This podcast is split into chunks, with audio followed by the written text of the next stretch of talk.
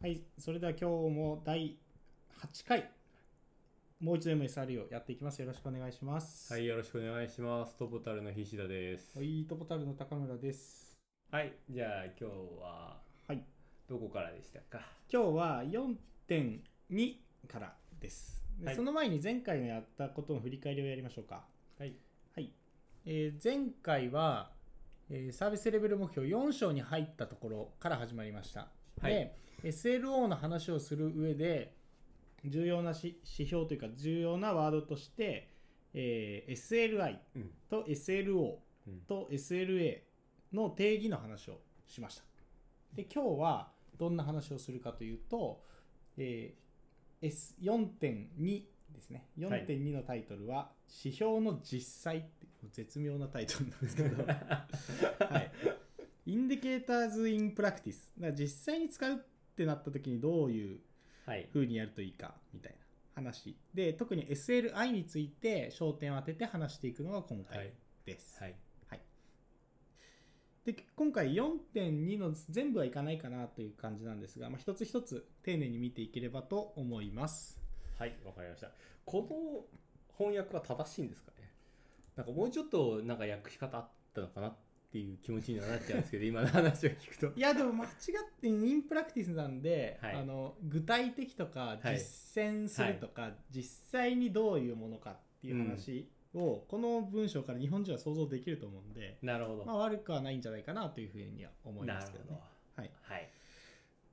でじゃあやりましょうか。はい。およん願いします。はい、4.2に書いてあること、あ、ごめんなさい、ページ数は、えっと、42ページです。うんえっと、ページ数、あ、ページ4.2に書いてあることはいは、サービスの計測を行う最適なメトリックスの選択が重要な理由については話しました。はい。はい、なんで、うんえっと、サービスに対して適切なメトリックスが必要なのかっていう話、はいもう前回しましたよねっていう話。そうですね。しましたよねしましたね。はい。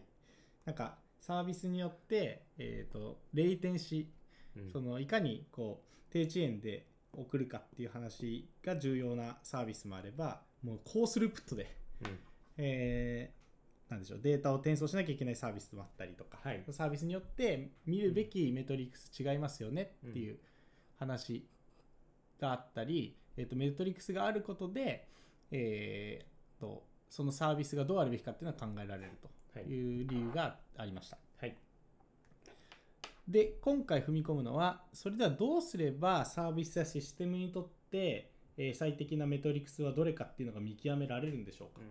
うん。うんて。いう話に入っていくという話ですね。うん。うん。といってもですねなかなかこう例は書いてあるんだけど具体的にどういうふうに探すかみたいなことは意外と書いてなかったりするんでそこまで期待値は上げ ずに。そうなんですよね。いきこますこをはいちょろっと読んでみたんですけど、うんななえーすごくこう雑感としてはいなんか普通のことがというか、うん今まで読んできた中身にかなり近いことが書いてあるというか、そうですねなのでそんなに肩をこう張らずというかきあの気楽に聞いてもらえるといい章かなというふうに思います。はいはい。じゃあさよ早速いきましょう。4.2.1サービスの提供者とユーザーの関心事。うん。うんここで書いてあるのは、はい。えーメトリックスをすべて SLI にすべきではないっていうところから話が始まります。はい、もうそりゃそうですよ。うん、っていうのは、メトリックスの収集って何も SLI をうんえー決めるために取ってたりするわけではないんですよね、うんいろんな用途がメトリックスにはあってうんそうそうアラートとかアラートってそのオンコールですね障害対応するためのメトリックスであったりとか、はいはいはいこのサービスの SR SLI を決める以外のメトリックスたくさんあるんで、まあ、そんな大量にある SL やメトリックスを全部 SLI にしてたらもう大変でしょうという当たり前のことがここに書いてありますねなんかイメージ湧きますかねああそういうことかああわかります、うんうん、例えばだからサーバーのはい、ディスク残容量とかはいはいのメトリックがあったとするじゃないですか、それが80%から、えー、と20%になっちゃった残容量ですねだから 8, はい8割やったところ2割になっちゃったはいのが SLI に関係あるかって言ったら関係ないですよねうんうんあのいをユーザーに対して一般的にデータを転送するウェブサービスだとしてうん、関係ないですよね。関係ないですね。はい、なので、えー、と全部が全部必要なわけではないよっていう話をしてます。うんうんうん。そりゃそうだ。でも今の話って、えっ、と、まあ、僕ら MS MSP にいたので、はいそのサーバー運用する中において、はいアラートを発報するっていうことをやってたわけじゃないですか。はい発報してそれにキャッチして、はいそれに対してこうアクションするみたいなうん形で業務業務をしてたと思うんだけれどもその時の取っているメトリックスっていうものとその今回なんだろう SLI にてにし、えー置くべき、えーなんだメトリックスって別だよっていうことを言ってるってことですよね。えー別のケースがある。そう別のケースがあるが正しい説明ですかそうねで。すね。はい、同じこともあるけれど同も。じこともありまうす。んうんうん。で全部が全部 SLI ではないというのがここの説主明張でですすね。ね。はい。はい、ですです。なもるほちどろん同じ時もあります、うんなのでサービスのレイテンシー遅はい延何秒かかるかっていうのは監視でもやってるし、外形監視としはてい、設定してる場合もありますし、うんそれが SLI になってる可能性もありますそういうことですよね。はいうんうん。はい、大丈夫です。はいでこの章ではではどういう、えー SLI がいいのかという話が具体的な例で出されていますうん冒頭で書かれているところによると少数、え23の少数なんで23とかですかね2個3個ぐらいの代表的な指標があればシステムの健全性は十分に評価できますと書いてあるので、じゃあ具体的にどういう話かっていうのはここに書いてある通りで1つ目の例で言うとユーザーとやり取りするサーバーシステムはいなん。か普通のウェブサービスとかそう想ですね像いただくといいかもしれないですねフロントにあるウェブサービス、ウェブですよね。はいうんでこれに関しては、レイテンシー、可用性、スループットに注意しますと書いてあります。はい。だどれぐらい使えますかどのぐらい素早く使えますかだと、あ、ごめんなさい、これスループットに注意しますって書いてあるんですが、えーと、ここで出てる例が、シェイクスピア検索って言って、シェイクスピアに関する、えーと情報を大量に取ってくるようなシステムがだい、実は2章で紹介されてて、はい。はい。でその大量のデータ転送をするようなシステムの場合だと、スループットも重要になってくるという文脈ですね。ちょっとここは飛ばしちゃったところなんで分かりづらいですが、まあ可用性レイテンシーとかっていうところは、他の一はい。般的なサー、ウェブサービスとかでも使われる指標かなというふうに思います。はい。はい。スループットってことは、その、今言ってたデータを転送するときの、S、なんだろう、情報、メトリックスってことですよね。そうです。えっ、と、ここでは処理できるリクエスト量うんというふうに書いてありますね。1秒間にどのぐらいのデータ量を処理できるかはい。っていうものですね。はい。で次ストレージシステム、はいちょっとコアなんですけどイメージしづらいんですけど例えばえっ、と、まあ、グー Google のシステムは2章とかで例が出てるんですけど身近なえっ、とクラウドとかでいうと Google クラウドストレージとか、はいえあの AWS だと S3 である S3 ととかか、はい。そういうそのストレージシステムはい。でいうとレイテンシー可用性耐久性というのが書いてあります、まあ、あのデータを保存するはい。ためのサービスなので耐久性っていうのを一つ入ってきますようん耐久性のメトリックスってどんなものになるどんどういう指標を取るんだろうっていうのがちょっとよく分かんなかったんですけどえー、とそのデータがきちんと保存されているかというのがここに問いとして書いてあるのではいそのメトリックスを取る必要があるって感じですかね。あーあだからまあ可用性はデータにアクセスできるかっていう話で、はい耐久性はデータが保存されているかあっていう話だと思いますね。なるほおそらく普通のウェブサービスに関してはどはいそう耐久性とかっていう指標がそこまで重要視されないっていうのは、えー、と初めに例えばお客さんがデータ保存してから5年も10年も20年も置きっぱなしみたいなことをストーリーシステムは想定する必要があったりするんですよね、ああそういうことですねはいそうなると,、えー、とそのどのタイミングでもアクセスしたらそれがちゃんと、えー情報として取り出せるかとかいう話が重要になってきたりするので、そういった意味で耐久性とかあーっていうのが重要視されたりしますよね。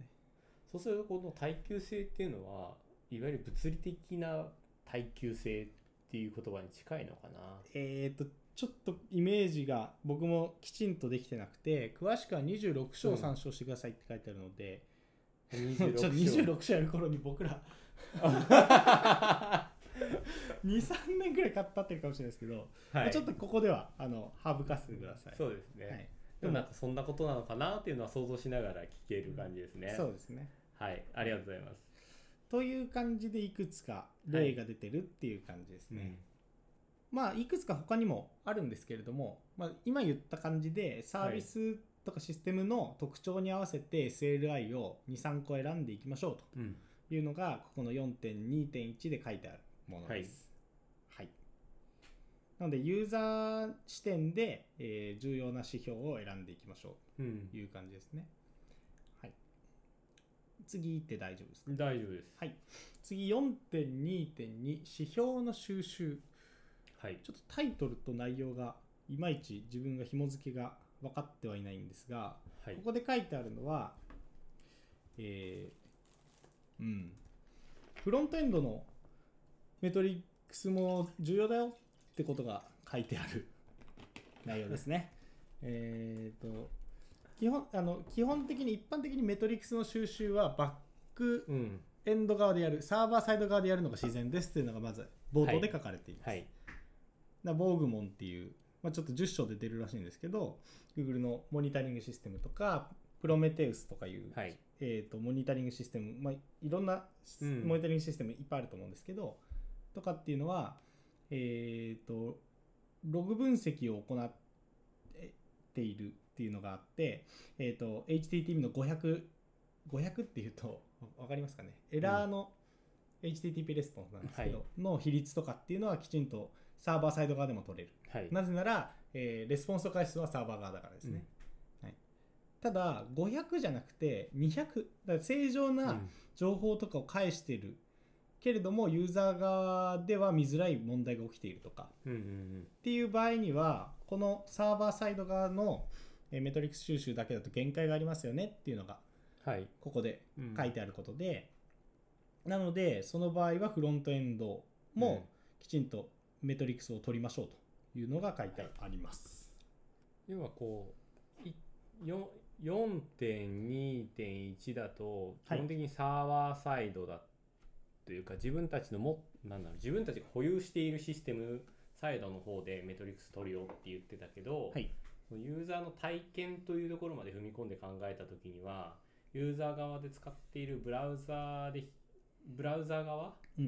まあ、要要はえっ、となんていうのかなえークライアントユーザークライアント側で起きている情報がうんじ情報というかメトリックスが取れ取った方がそのユーザー体験として本当にいいかどうかっていうことを判断するっていうのはそっちの方がいいケースもあるよってことですよね。そうですそうです具体的な例例えば、えー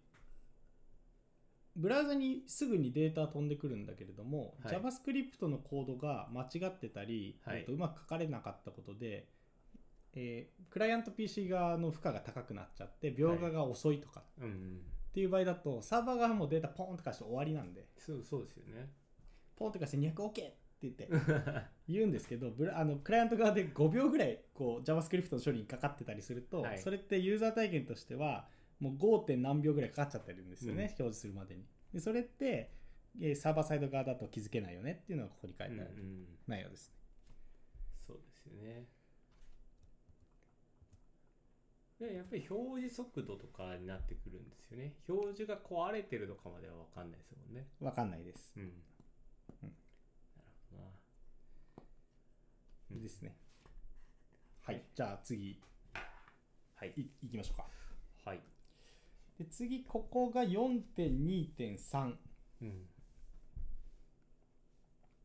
集計ということでどういうふうにメトリックスを集計して、えー SLI とするか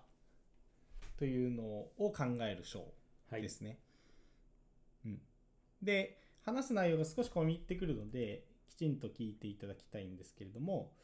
えーまず集計っていうのはたくさんあるデータをこうまとめてうんで何か一つポンと結果を出すっていう話ですよね。はい。で、えっと例えば気をつけなきゃいけない例が出てきていて、えーじゃあ毎秒のリクエスト数1秒間あたりのリクエスト数を指標にしますって言った時に普通だったら1秒間うんのリクエスト数が取られてると思うじゃないですか、ただ場合によっては1分間うんに1回ネトリクスを取得してそれを60で割って毎秒リクエスト数としている場合もあるんじゃないかっていうのがここの例で書かれてまはいすかなり大味ですよねうんううんん、でも、えっとどちらも毎秒リクエスト数って言われたらまあそうかっていううんうん話があってで後者の場合ここで書いてある後者の場合っていうのはその60秒間うんえ60秒ごとにメトリックスを取得している場合うんは、えー最初の30秒バーッとアクセスがあって最後の方あのアクセスが少なかった場合にその大きな変化に気づけないよねって話をしてる、ですよね。うん、なので、えーまあ、どういうデータをあそのメトリックスはどういうふうに取られているかっていうのを考えるのは重要はいという話をしています。はい、で、えーあとは平均後半に書いてあるのが平均よりも分布の方がいいという話をうんしています。ここが重要で、えーパーセンタイルというものを知っている方は、この後聞き流して OK です。ここではパーセンタイルの説明が具体的に出てきます。はい平均よりも分布が重要。はいはい、さっき言った通り、じゃあ、ここでであのその上で出てる例なんですけど、偶数秒の時は200リクエスト毎秒出てて、はい奇数秒の時は0リクエスト毎秒出ちゃう。うんそんなシステム普通ないんですけど、うんうんっていう200-0-200-0-200-0っていうのがずっと続くようなシステムだと、まあ平均でいくと100リクエスト毎秒なはいサービスじゃないですか。はいそう見えますよねうん、で実際平均を取るとその値になるんです。はい でも奇数秒の時システム落ちてますよねこれ、うん、でそれってかなり問題はいでもこれは平均を使っているとわからないうんなので、えーとここで分布をやりましょうとうんで、パーセンタイルという値を、値というかその指標を使いましょうというのが出てきます。で分布っていうのはどういうことかっていう話を具体的に話すんですけど、うんえー取得したメトリクスを小さい順に並べて、はいじゃあ100でいきましょう、分かりやすいよううに。ん100個メトリクス取ったとして、それを100個小さい順に並べます。はいはい。で、えー小さいところから何パーセントまでうんだから50%にしますか50パーセンタイルって言ったら50番目に並んだ数値の値のことを指しますその範囲は、えー、と 50, 50パーセンタイルの値が何々以下であるっていうふうに定義を SLI あ SLO とかにするシーンがあってそっちの方が厳密だという話ですねわ、うんうんうんかりますかね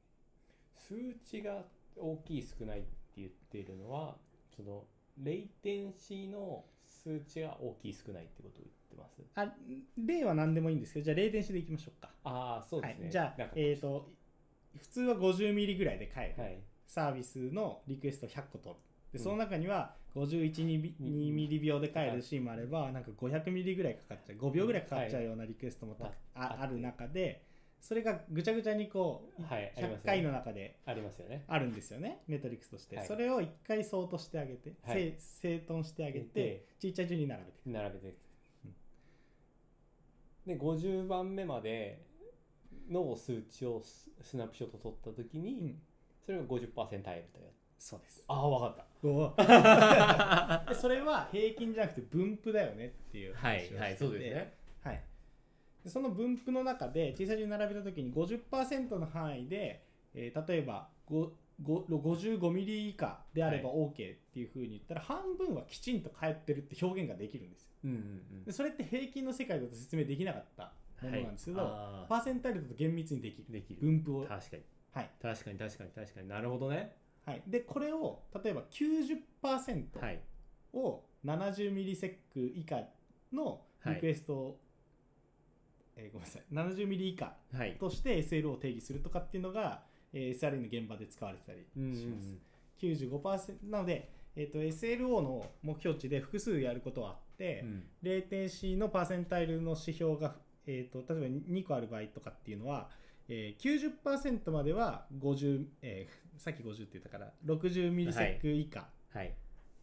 うんでちょっと厳しめですよねそうです60って、ちょっとでも遅れたら60超えちゃいますから、そう、うんでも9割はきちんと返せるだろうっていうふうに設定して、で95%だから、うんはえー、と残りの10%はい絶対遅い遅い方遅いのやつらですね遅い方のやつらただ5秒とかいうやつもいるんですよ、は外れ値としてはそうですねなんか詰まっちゃったパターンとか、っていうや中でそれらあごめんなさい、えー、と95%って、えー、と90番目からえ95番目までうん、のやもうこの 5, 個5個の数値をここの数値の最後の方までが、えー、と例えば100ミリセック以下うんうん、とかにするとより厳密にあのサービスの内容が定義できますよね。そうですねとかいう感じで範囲に対してあ分布に対して目標をつけると厳密に、えーセール O とかが定義できる、というのがあります。これは表確かに平均値では全く、まあ、表現できないというかはい情報ですよねそうなんですよだからたくさん取得したメトリックス結局どのぐらいぜ全体的にざっくりどんな品質だったのって言われた時に、パーセンタイルだと表現きちんとできるんですよね。95%ぐらいはサイトがきちんと動いてましたみたいうんうんそういう話ですよね、はいこれってでもずず結構こうなんだ運用してたせ運用してた業務運用業務の中でもこんなふうに使ってたりするしたんですかな。えっ、とあり全然あります全然ありまあす。はいだからこう最近出てきたものっていうよりは結構ずっと使われてるもはいのってことですよね、統計学の世界だとひ必須の考え方だったりしますし、はい、まあ、グラフもなんでしょうめ点の集合をそのずなんでしょう図にしてはい、あの運用するエンジニア見たりするシーンではその知識も必要だったりするんでこれは別に普段から使われてきた内容だと思いますね。なるほどうん。すると、なんだろうな。逆にビジネスサイドの人なんかはこの辺の情こうこう見方というのは、まあ、多分全く分かんなかったはずなんですよね。はい、なんですごくこう新鮮というか。はいはいはいはいでもやっぱ知りたい情報っていうのは共感できますよねそうですざっね。くりというか、うんほとんどのリクエストはどのぐらいのスピードだったのっていうのに対してバシッと返すことができる指標うん。ですよね、確かに一日の中でどのぐらいちゃんと返す情報なんだろうな返せたんですかとかっていうのをレスポンスはどうだったんですかみたいな話をいや9割はこうでしたよとかって言えるわけですもんね9そう割ではすこのぐらいで返してましたなんか正常値正常で返してます9割は何ミリセック以下で返せてますとかっていうのがいい、うんはいなのでパーセンタイルちょっと,、えーと具体的な話をずずっとしてますが SLI とか SLO を決める上でパーセンタイルっていうものをきちんと知識として習得しておくのはすごく重要なので少し時間を割いてここの解説をしましはいたはーい運用業務やってたじゃないですか僕らそれでいうとこうメトリクスって結構たくさん取っていたとは思うんですけど、はいえっと、運用の業務で使っているメトリクスと SLI ってさっき違う違うよねみたいな話はしてたと思うんですけど、違う場合がある違うはい場合があるかっていう話をしてたんですが実際こうどんなものは SLI に使ってたなとかっていうのはこう高村さんの経験値の経験の中であったりするんですかまあ、でもやっぱりさっきい言っ例で出てきたはい可用性、はいレイテンシーとかっていうのは代表的なものですよねあとはリクエスト成功数後半に出てきた500はいレスポンス比率っていはいうのが4.2.2で出てきますけど、はいまあ成功率でも失敗率でもいいんですけどそこをパーセンタイルで見るとかっていうのはありますよねああでもこれはせリクエスト成功した失敗したっていうのはサーバーサイドで取れるんサーバーサイドであごめんなさいパーセンタイルじゃないパーセントでですすか、かね、へこれは平均で良いとうん失敗成功と失敗の比率なんで、うんはいごめんなさいサーバーサイドで取れるってことですかね。はい、クライアントサイドで取ることって運用業務であったりするんですかクライアントサイドで取る、なんだろうじょ、メトリックスって。まあでもあありますありますっていうのは可用性を評価する上で、これがエンドツーエンドだから、えー、とその例えばじゃあクラウドで運用してたら、クラウドの外から HTTP リクエストを投げて、うんでそのレイテンシを測るっていうふうになるともうフロントあクライアントサイド側できちんと収集してるという話にもなると思うんで、うん何もこう JavaScript をきちんと性能を評価しするっていうなんかそういうなんか複雑なはい。はい、メトリックスだけがクライアント側の収集っていう話ではないと思うんで、うんそういう意味だと広く一般的には外形監視とかはい。っていうので、えー収集されていることはあると思いまはい。なるす。なので本当にいろんなシステムがあって、はいそれに適する SLI たくさんあるんだけれどもやっぱり広く使われているものっていうのはやっぱりすごく重要な指標でそれなりの理由はあるかなというふうに思いますね。ほどな。運用のところの話はまた別で出てくるんですよね。サーバー運用とかそうそう、運ですか用業務の中での、あーなんていうか、こう、メトリクスの話っていうのはまた別で出てくるんですかね。運用業務のメトリックスよより具体的な話みたいなところですかねそうですねあそれは出てくるんですが省く可能性はあります難しいの で、はい、ちょっとその時が来たらまたお話しさせてくだ さい、モニタリングとか、そういう話になってくるんですそようね。ですそうですちょっとまだ迷っている出て細かく出てくるところはあります、はい後半ですね結構はいうんなんかその辺は技術的な内容はなんだろうな聞きたい人もいるから一定こう話してってもいいのかなっていうのは思ったりしますけどねはいいや解説ちゃんと噛み砕いて話すことができれば話したいなと